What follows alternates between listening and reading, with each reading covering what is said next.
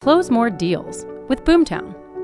All of the tech, tools, and teams you need to generate and convert conversation ready leads and run your business smarter.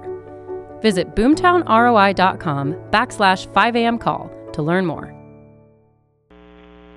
Good morning, East Coast 5 a.m. This is Pat Kenny calling in for. I'm out of clever, fun names. I think I've decided this, that is the only one we have.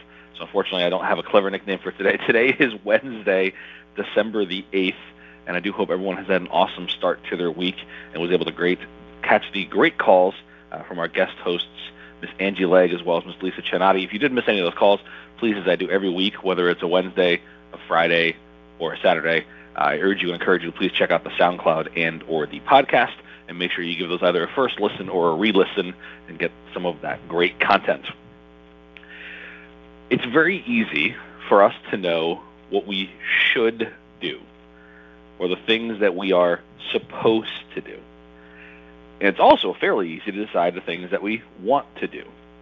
The problem is life sometimes gets in the way. Uh, the best laid plans of mice and men along those things. Other people get in the way. We end up having friction or, or apathy or indecision. All of those things can get in the way.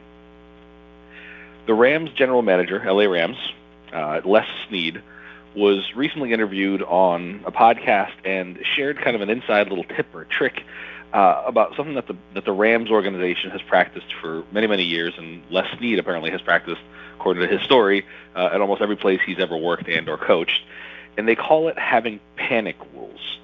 So what do you do when everything just goes totally to hell in a handbag?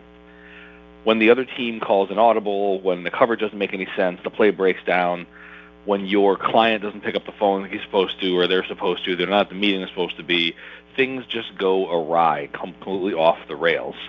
What happens? When there's chaos and your brain starts to panic, Need Snead said, you go to your panic rules. Slow down, you ignore the craziness and go back to your panic rules. It's not just an on-field thing. Les Snead also has panic rules. In his case, it's for things when a player gets in trouble or there's a controversy, there's some tempting high risk but high reward player, somebody wants to renegotiate, or when the press is just lighting them up. Because those things happen. Those things happen to all of us. There are things that we can't control that just take over everything we're doing. So we have to have panic rules. And if you don't have those, you're very likely to make some panic decisions. And if you look back in your personal track record, I'm sure as, as mine does, uh, you've made some panic decisions, and generally they don't work out for the best. It might sort of solve your problem short term, right? Just defer that thing. Don't worry about that next task. You move on and just wait for tomorrow, wait for tomorrow, wait for tomorrow. And you look back and go, ooh, kind of wish I just handled that. Because you're being emotional and you're being panicked. It happens. But in the long term, it's not going to help you move forward or solve your problems. So having panic rules in place and making sure that you always have something to go back to in the long and short term. That's a philosophy you should really develop. As a pa- as a practice, a set of patient rules are just doing the right thing in whatever that situation calls for. Now, it seems very broad, and you're going to have to work on your own a little bit to figure out what it is that's going to do. But keep in mind that in the end, if you've done the right thing, the rest really doesn't matter.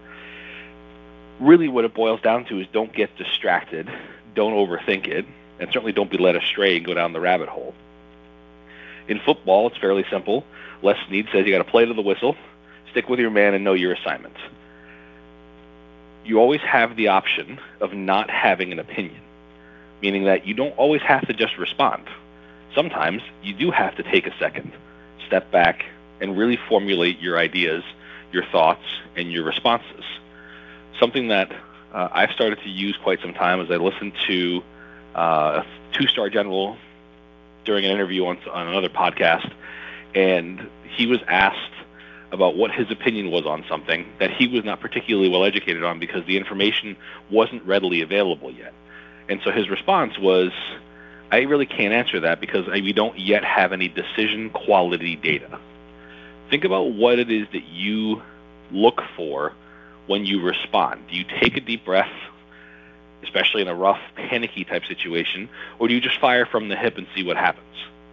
Sometimes you really do have to wait until you have decision quality data, and your response will be much more thoughtful and much more deliberate, and, generally speaking, correct.